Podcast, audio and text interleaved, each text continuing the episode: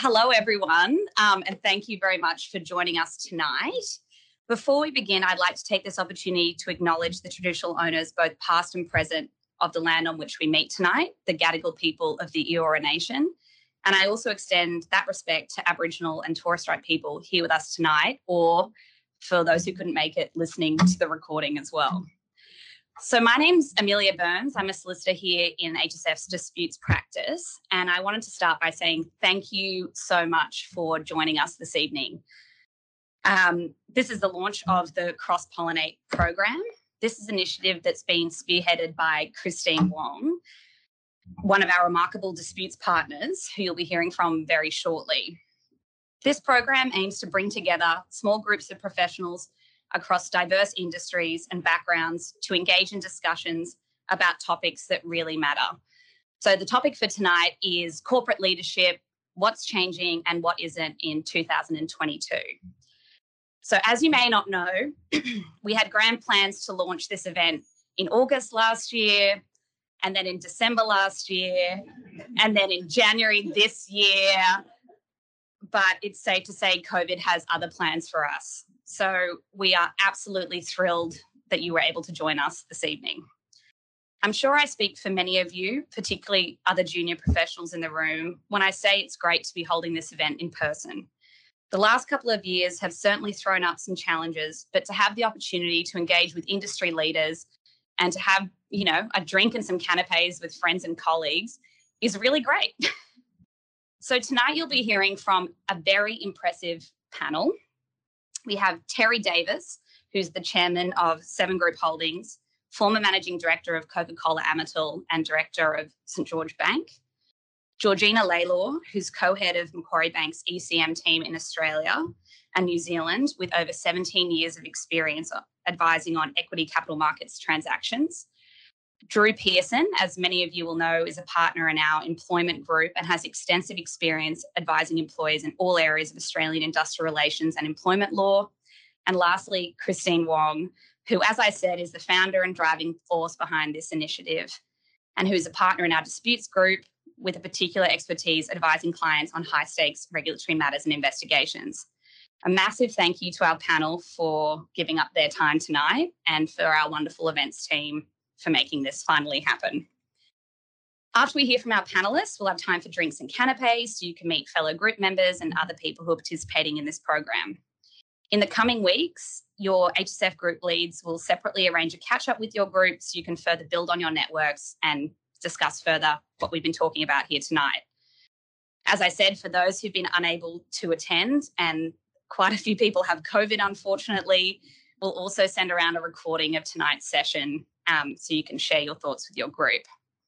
With all that said, a massive thank you again for joining us this evening, and I'll now pass to Christine and to our panel. Thanks, Amelia. And um, it would be remiss of me not to start by saying Amelia said I was the founder driving force behind this, but the truth of the matter is, um, Amelia, in fact, has done a lot of the work behind this evening and um, managing to get it off the ground and pull the speakers together for tonight, and also the brilliant sort of questions and topics um, that we'll be discussing uh, with the panelists. So thank you, Amelia, for all your work and our amazing business development team and, and the staff that have made tonight possible. So we thought, um, without wanting to focus too much on sort of COVID occurrences from the last two years, if we can possibly avoid it, um, we wanted to focus on the topic of leadership and particularly in a corporate context, which I think is sort of relevant to a lot of people in this room tonight. And given what has occurred over the last couple of years, but also more in more recent times, um, sort of standing back and reflecting a bit on what has changed um, in terms of what makes a good leader and what hasn't changed, given your um, vast numbers of years of experience between you in various contexts. Um, so, Terry, you obviously held a, a, large number of very senior roles across a number of organisations, both at a board level, but also as a managing director um, over the years. Um, for you, what would your reflection be in terms of what leadership looks like and how, how has that possibly changed um, across that time? Well,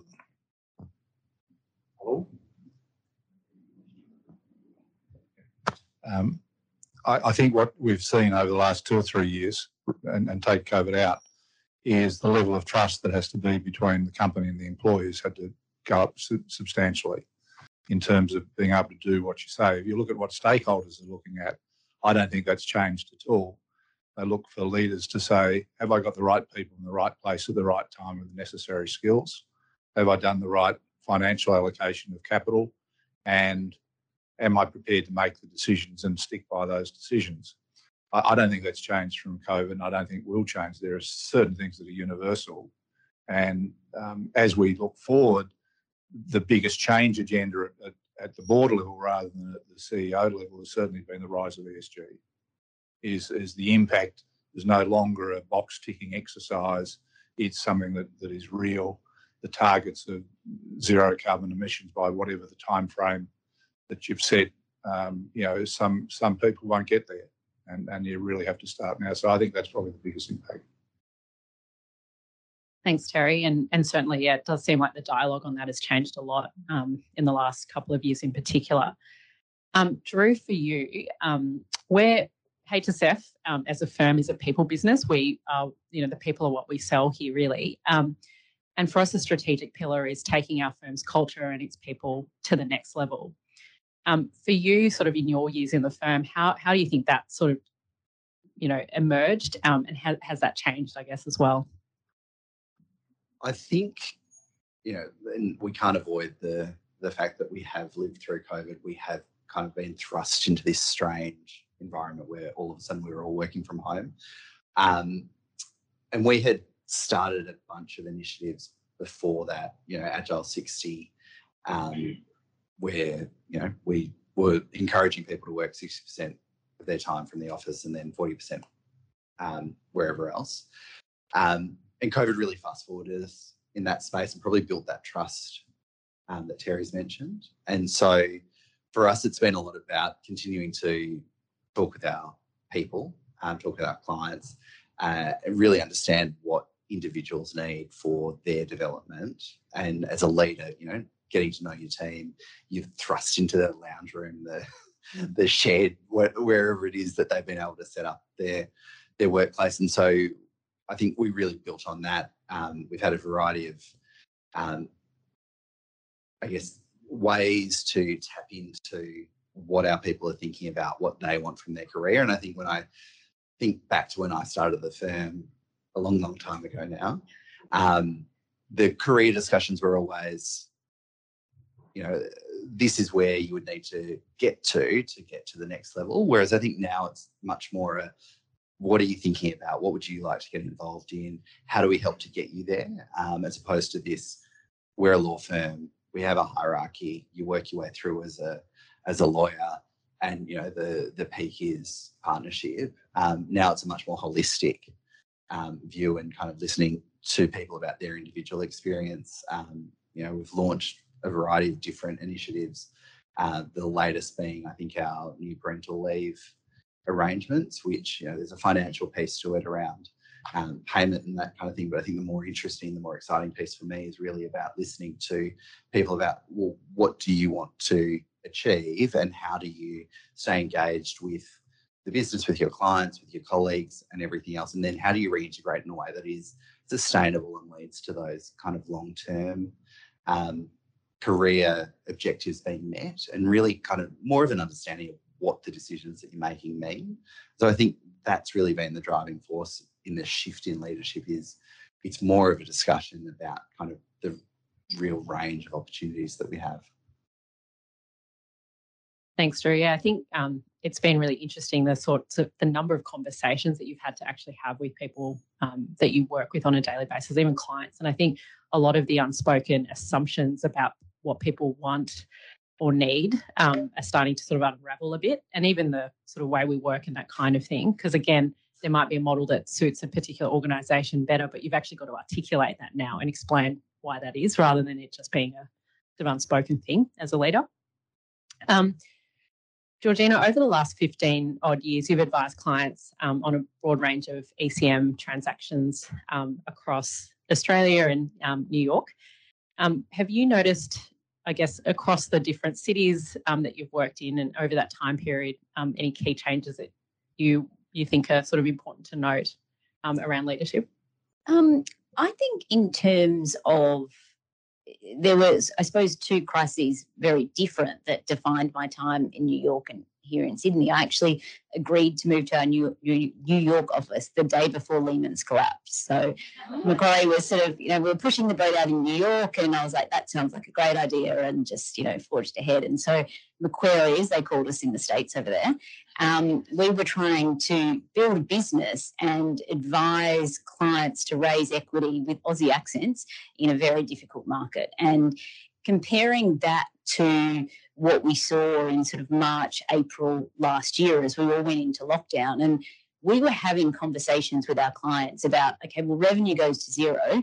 What does it cost you to keep the lights on for the next 12 months, 18 months? And that was quite confronting for management teams in terms of, for no fault of their own, they actually found themselves in that situation. And there were a number of our clients who were very decisive and sort of moved early and were very surprised by the support that they received from the market and particularly their current shareholders in terms of they were being rewarded for shoring up their balance sheet. In hindsight, yes, a lot of them probably do look overcapitalized, but in terms of making sure that they got the equity that was needed and meant that they could take their mind for a moment off the balance sheet and liquidity of the business and actually focus on running the business and their staff. And that was something that was really um, I was really proud of um, that we were able to assist our clients in that respect, and that we had so many of corporate Australia having that foresight, and Australia really led the world. We raised equity faster and more equity than any other market, and our share price, our, their share prices, and our market recovered a lot sooner. Thank you. Um, what an incredibly important role through a very challenging time, and we should probably thank corporate Australia for the recovery and not ScoMo more on that, more on that to come, I'm sure. Um, in terms of um, COVID, I mean, there's obviously a high degree of COVID fatigue and um, and the like, including for those that can't join because they literally have COVID fatigue right now. Um, COVID has, of course, though, driven, as we said, um, and as Drew you touched on, sort of adjustments um, to the ways that we work um, and our interaction with staff. But there's been a raft of other significant changes, some of which we've touched upon. Um, the rise of ESG, I think shifting community expectations around um, conduct at work, um, geopolitical changes that are happening, um, the effects of um, sort of major weather events that we're now seeing as well. So there's a whole raft of things that have really um, shaken things up.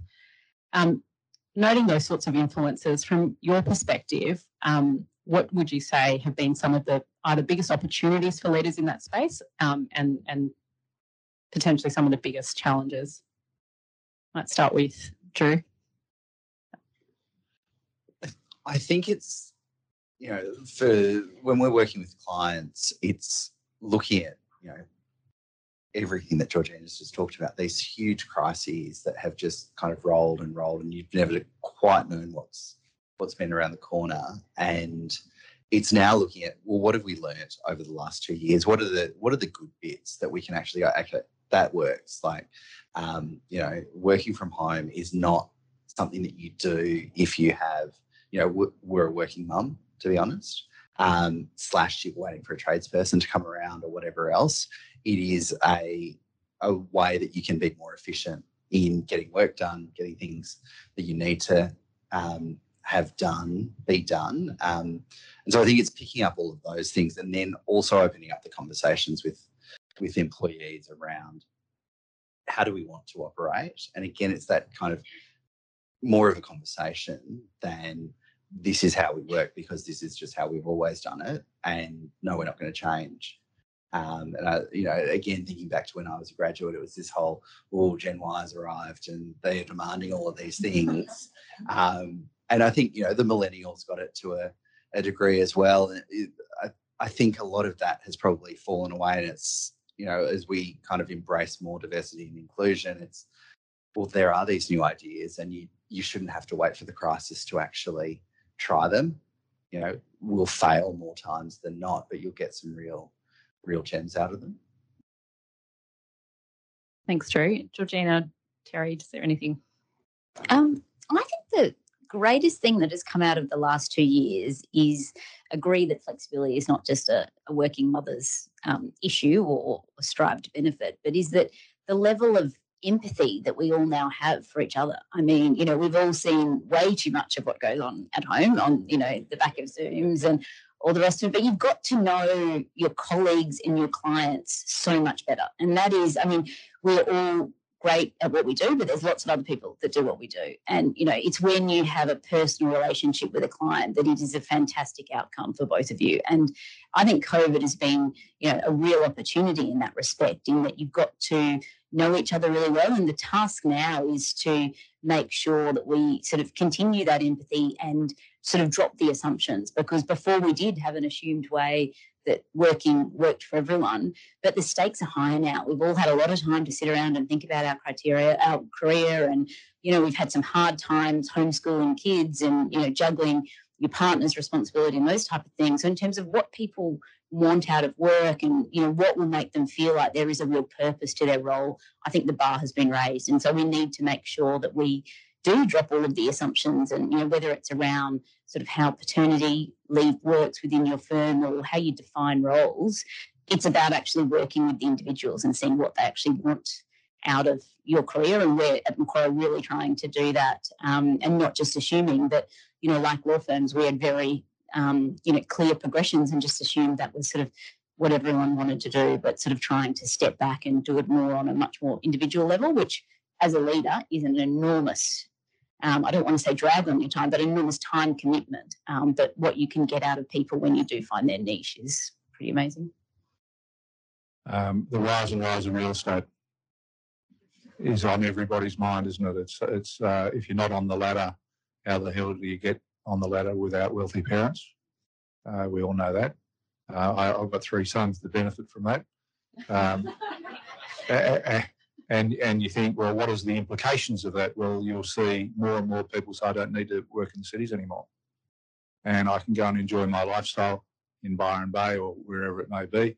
And I think that's going to have a profound change of how younger people uh, look at employers of choice, allowing them not just to be in the in the city of choice, but elsewhere where there may be less noise, there may be less pollution. So I think that's going to be an important component plus uh, the, the rise of the human resources function is you look at the, the need for closer KPI establishment, more variable salaries so that you're really rewarding those people who are putting the extra effort in and, and making, making things work. It's a really good set of reflections. And I think um, events like this hopefully are helping us as well sort of build in-person empathy, I think, which is probably the thing that we've all been craving in addition to seeing each other's bedrooms and small children popping up on screens. Um, we're going to change tack a little bit um, and now move to sort of responses um, and different sort of expectations of leaders that we've seen in the last couple of years. And I know, Drew, this is something you advise clients on quite a lot. But there have been examples and fairly prominent ones of decisive actions being taken um, in respect of senior leaders, both in the political sphere and also um, private enterprise space. Um, and that's been irrespective of the, you know, um, you know, good good financial performance that might have been achieved or or other sort of um, traditional measures of performance. And so, Drew, in terms of what you've been seeing with clients and when you're advising them, um, what do you think sort of emerging as best practice there? And and has there been a meaningful shift? Do you think that's here to stay? I think there has been a meaningful shift. I think part of it is we are so much more exposed in every way now, um, having you know worked in each other's living rooms and and homes. You know, you really do get to know people, and with the whole you know the COVID piece and you know the Great Resignation that's apparently either coming upon us or has concluded. I can't quite work out which uh, which paper says which today, but um, you know, the fact is there will be people making the decisions exactly as Terry says to, you know, move elsewhere. You know, it's no longer we're in Sydney, this is the best city in Australia, and this is where everyone is going to want to work. And so I think clients are absolutely looking at this and going, what do we stand for? And they are standing behind that in a way that we never have before. And I think that's a, a large part of it has to do with stakeholders and um, you know, the public perception of are you actually delivering what you what you say you are going to deliver? And we've talked about that in the employer of choice kind of space for quite a while now. And in Australia, really since the late 2000s, we've um, kind of been seeing the high profile sexual harassment style um, claims coming through, but they were very individualized. They were big bangs and then they'd um, peter away. We've seen the um, Western Australian government look at its inquiries into the, the FIFO industry in particular. And, and I think there is an expectation, and it's coming through the ESG monitoring as well, that you are actually standing up for what you say you stand for. Um, and that will kind of, I think, permeate every every aspect of of organizations and in particular leadership um, because you know the expectations are higher than ever Terry, as a as the chair of a board, um, do you see sort of any tension between um, short term financial results um, under particular types of leadership styles versus longer term sustainability and and those sort of good culture and standing behind broader values that Drew's been touching on? Um, and sort of a related question perhaps is how do you actually make sure that you as a chair and, and the rest of the board is actually made aware of issues well, I think that you can't avoid um, when you when you run big organisations, you're always going to have some bad eggs somewhere in there, um, and and how you deal with that is obviously going to be an important aspect. I, I think that um, the longevity and the longevity of, of, of CEOs that come in with a with a job to try to correct a company and correct a company's course and do it in such a way where they attack the person rather than the issue, um, that pretty well comes quickly to the attention of the board through regrettable turnover. It comes through uh, whistleblowers. It comes through a whole range of ways. So I think I think the process for, for weeding out bad behaviour in organisations has got better. Um, it, it, it's never going to be a perfect solution because you just you just got to hope that you've got enough um, articulation of what you're trying to achieve and getting enough people behind that that just say we just don't have that behavior here.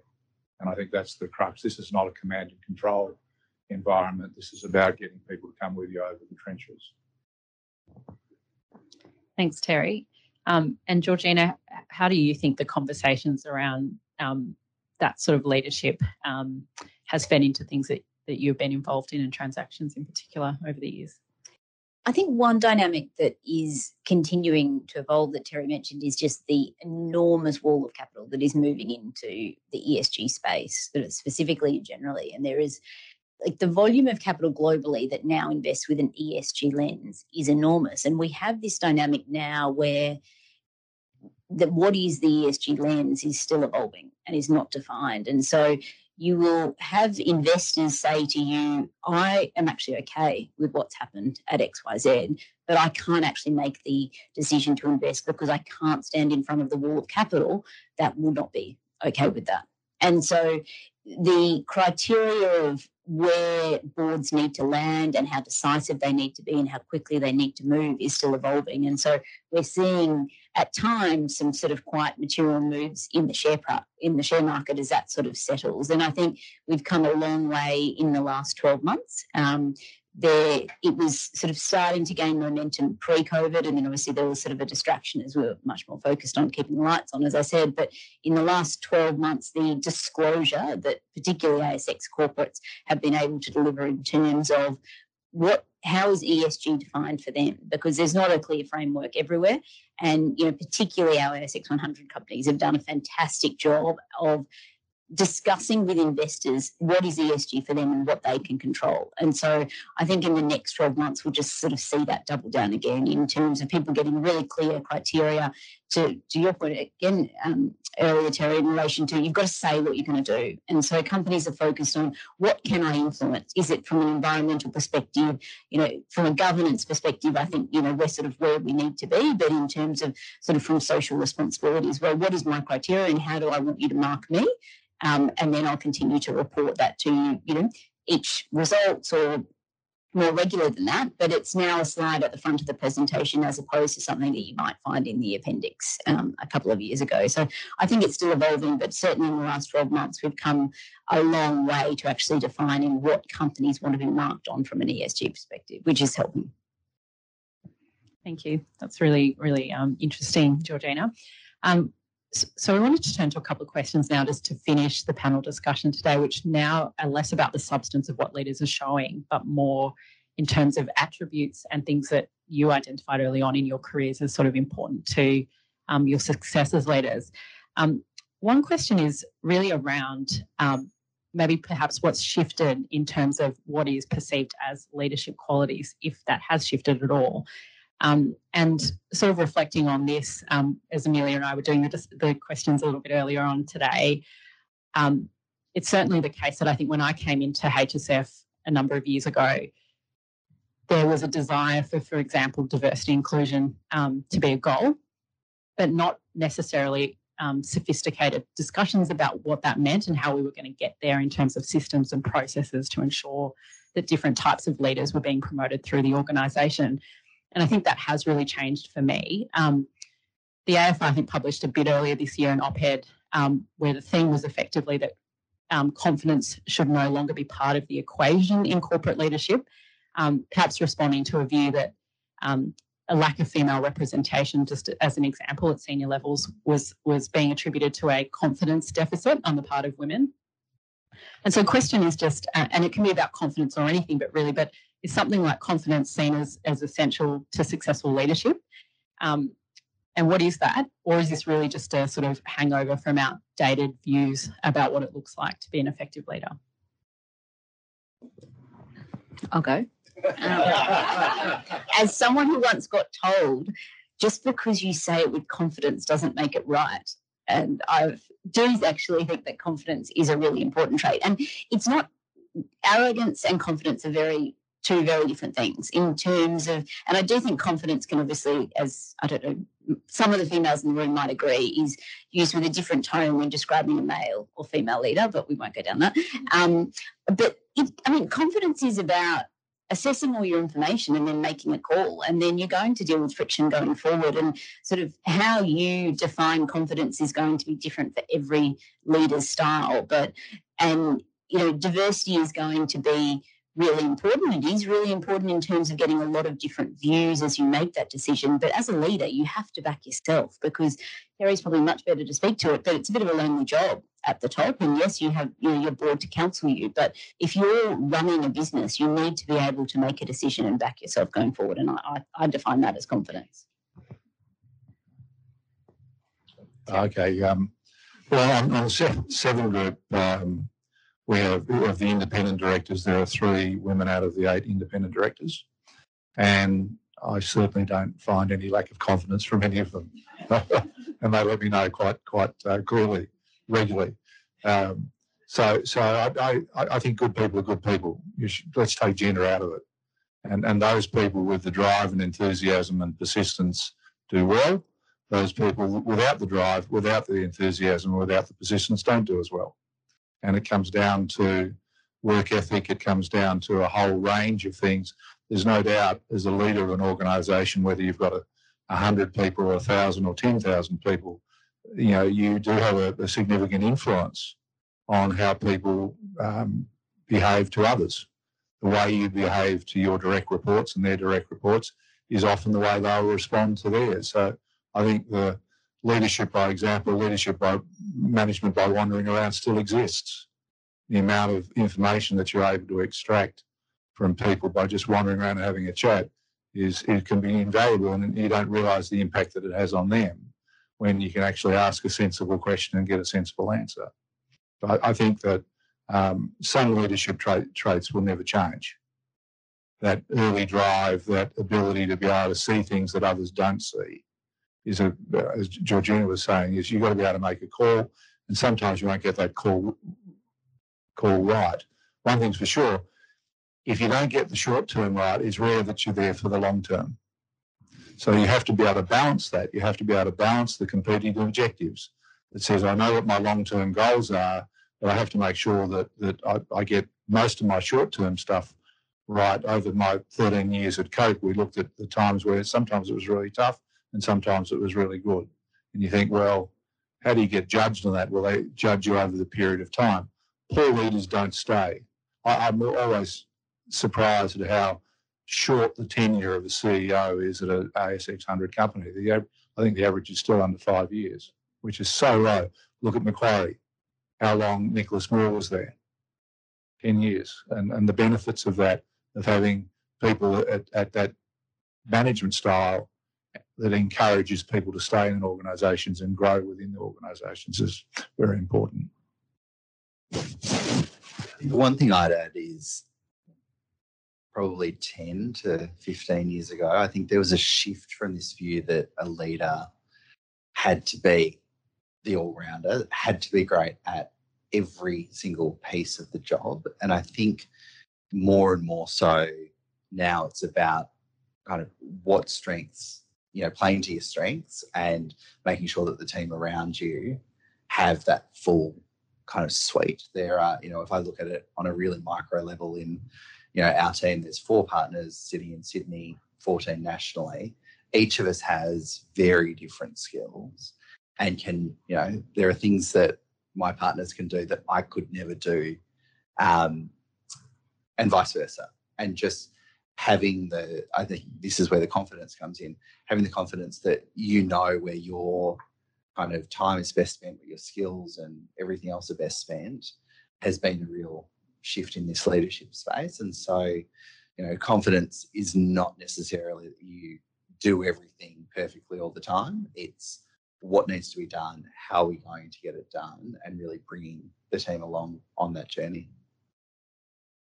That's great. Thank you, Drew. Um, and finally, I think you've all actually touched on this in various ways um, in the answers you've already given this evening.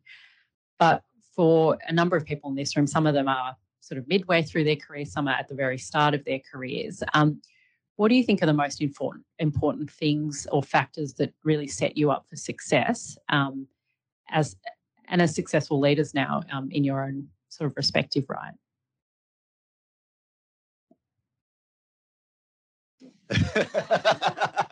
Let me go. Um, I think one of the benefits of being in an environment like HSF is that you don't just see one leader. There are so it's a matrix organization, and even within a practice group, you do see a variety of different leaders at different stages in their career, and the ability to see people and be like, I don't want to do it like that, and I can see this person over here is doing that really well. Picking that up and going, I'm gonna I'm gonna take that. I'll take this piece from there. You know, I remember looking at the partners and thinking, I I don't want any one of your practices, lives, careers, but I want bits and pieces of all of them. And being able to piece that together um, was very helpful. And even now, I, I look and think, you know, you pick up different learnings from everyone that you interact with. Um, I think sort of the most important thing is just going with it in terms of taking opportunities and not necessarily sort of overthinking. I was definitely guilty of early in my career, sort of overthinking the progression and how it should all work. But in terms of if you find something that you really enjoy doing um, and people that you like to work with, eh, opportunities come up and, and you know you might sort of take things in a slightly sort of windier road than you expect um, but sort of being open to that and taking people's advice in terms of you sort of look back on the advice that you can sort of see people were trying to give you and you didn't quite understand what they were talking about like just do what they say. And you know, when you've got when you have people that you admire and they've had a great career and they're suggesting you do something, I, I just do it because it always works out pretty well. Um, some resume advice. I've seen a few resumes in my time, and and particularly as up and coming executives looking through resumes that that you can see the ones that have been professionally done by somebody outside that have never been read, um, is having a passion for something outside of your work environment is so important.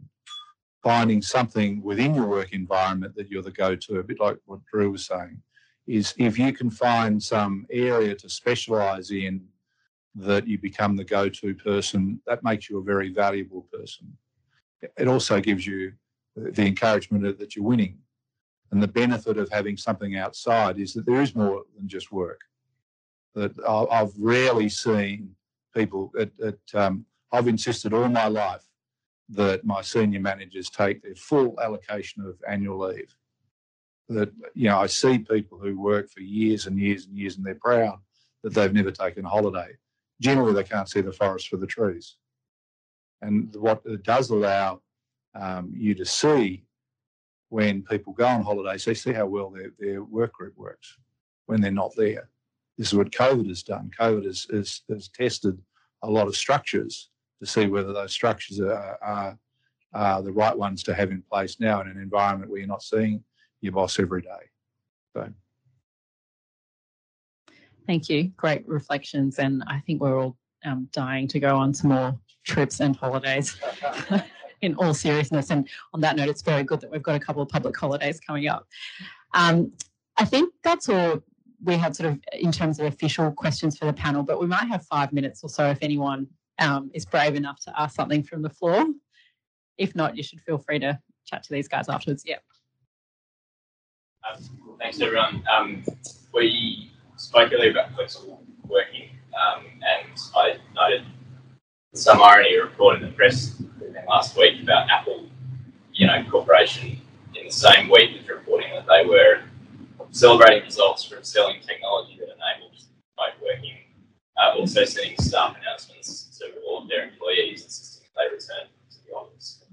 Um, and I wondered if you'd care to offer any reflections on kind of as the COVID barriers come down to working in the office, whether there are, or, or what, what the challenges are for organisations to kind of continue to walk the walk working while still maintaining a positive organisation. I think that like you've sort of hit the nail on the head. Like that's a massive issue. I mean, we at investment banks sit in open plan offices for the very reason that you hear what's going on and you you get updates, you hear sort of people more senior than you talking to clients and you can model that. And that I don't think you can underestimate how important that is from a training perspective. Like I was talking to one of our analysts and she said COVID was horrendous because I spent all day with people hanging up on me because someone more senior than me would call them and they'd say, I'll call you back. And so she never really knew what was going on because, you know, she felt like she was at the bottom of the call list.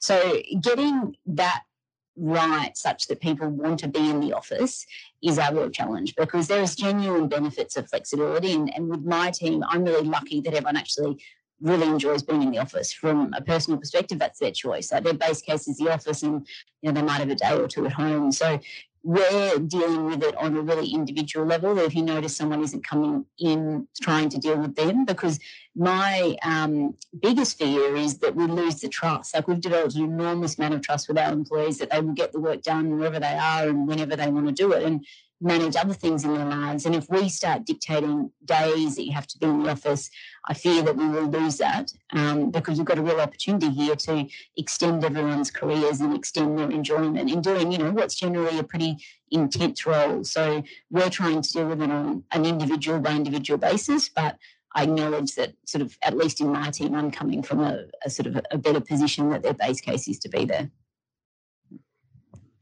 Um, I'm a bit old fashioned on some of this.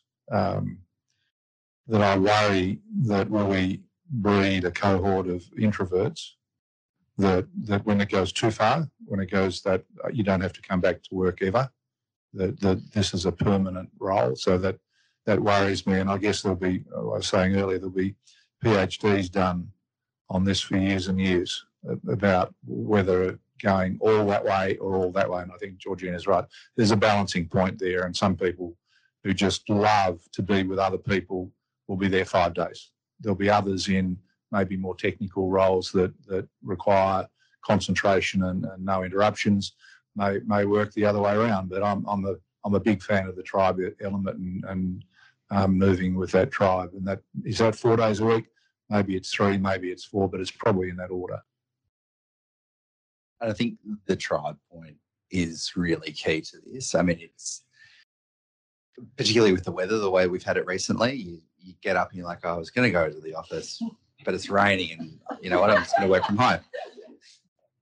That's fine for you as an individual. You know, I could sit at home and work away, but that's not thinking about the tribe and the team that's around you. It's not thinking about, I had all these opportunities as, jun- as a junior because I sat, you know, outside someone's desk or next to someone in the open plan space. And I learnt from them. I got pulled into things because you were there. So I think we need to really kind of keep picking up that kind of the empathy piece and the thinking about the tribe as a whole and going, what's the best thing all round here? And sometimes that's involves a bit of personal sacrifice. Um, so, you know, I think it's definitely balancing that right um, and certainly getting your comms straight because you can't be announcing that you're going to make a whole lot of money off of technology that you're then not going to um, trust your people to use. I was having a conversation with a friend of mine, and he was very adamant that if you wanted to have a career, you have to be back in the office. It just keen to get more views of managers and leaders on whether or not that is still the perception that you have to have, you have to be in the office, you have to be there, you have to be seen to still the rest of your career. I think if you line two people up and one person you never saw and the other person you did see regularly, you, you're you're giving yourself the opportunity of failing. Uh, and I think it's as simple. Well, that doesn't necessarily mean that's five days a week, um, 52 weeks of the year, but but there's a balancing point. I, I, I think talent rises to the top no matter, and that that and and good good people rarely get fired. So you look at that and say, well, um, can I get ahead by doing? It's outcome focused. You get the outcomes, you'll you'll do well. If you don't get the outcomes, you won't do well. I think the person that's in the office is going to have to communicate a lot less proactively. Um, when I was coming back from parental leave with our son, I took kind of almost 18 months. And when I came back, I always intended that I would do a day or two from home. Um, that was just what was going to work for us as a family. But there was a lot of discussion with the team about that, with my partners about it, with clients about it as it happened, I was back in the office for five weeks and COVID hit. So that really fast tracked it for me. But I think, um, particularly in a hybrid world, if you're not in front of people, you're going to have to proactively communicate a lot more. I think that's the key point. The hybrid world, we you can't. We all thought it worked really well when we were all at home, and it did because it had to. But I'm sure everyone sat in hybrid meetings where there's a few people in the meeting room, we can't really see what's going on on their face. And then you've got some people dialing in, some people's technology is not working. Like the hybrid meeting is very difficult um, if you're not where the group is. And that can sometimes be everyone online with their own little box on the screen or in the office. So there's navigating that dynamic, but also just being like Johnny or Jane on the spot in terms of being pulled into meetings, hearing what's going on. I don't think you can underestimate that. And while I think we want to be able to say that you can do some roles remotely. It is impossible to build proper relationships over Zoom. You can maintain them, and we saw that in a crisis. You can do that really well. But actually, genuinely building a, a relationship, um, you can't do over Zoom. And so, whether that's colleagues or clients, I think you need to be in person to do it.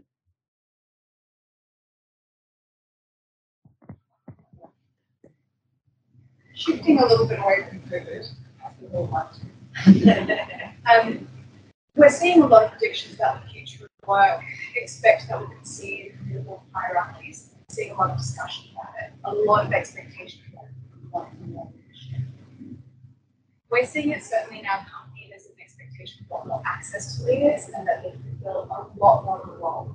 They want meetings, they want to make decisions. For example, partners used to churn over Auburn and they churn over How do we as leaders manage these changing expectations? And do you think there will be a flattening of the hierarchy or does it still I think there's potentially uh, flattening in terms of roles are revol- evolving. Um, you know, to the point earlier around it's not necessarily just being the partner or the MD. Is there a particular role that you know you really want to carve out a niche for yourself and be the expert? Um, and maybe that's a role that you do do three days a week. Um, to your point about access, I think that's absolutely right. Like I now plan my week not just to be in the office on the days where I've got a bunch of back to back meetings. Like you need to go into the office when you've got a day where you don't expect to get any work done. And you can sort of talk to people and have the conversations and sort of get around to as many people as possible. So I think access is really important because you know people have higher, higher expectations of their career and their roles, and a lot of that will fall on access to their leaders.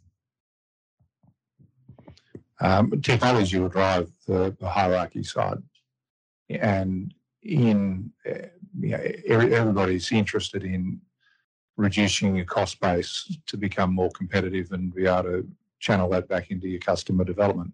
So I think that um, I think the decisions there will be industry by industry. Some industries will flatten dramatically, others won't change dramatically at all. Okay, I'm conscious of the time and I can see lots of trays of nice drinks and I think canapes are probably at the back there. So um, thank you again so much, Terry, Georgina, Drew, for joining. Did you have another? If you need direct access to these leaders after the panel discussion, please feel free to approach them. oh. They're all on the website. All on the website. Um, but yeah, it's it's been an incredible privilege to hear um, from you. I think um, even just sort of feeling the energy in the room um, before we started as well. It's been brilliant having everyone come, and thank you for for doing that and spending your evenings with us. Um, as Amelia said, we'll be in touch, and your sort of relevant HSF contacts will be in touch around sort of setting up some time for each of you to meet as a group. But otherwise, um, please enjoy the rest of the evening, Um, and thanks again.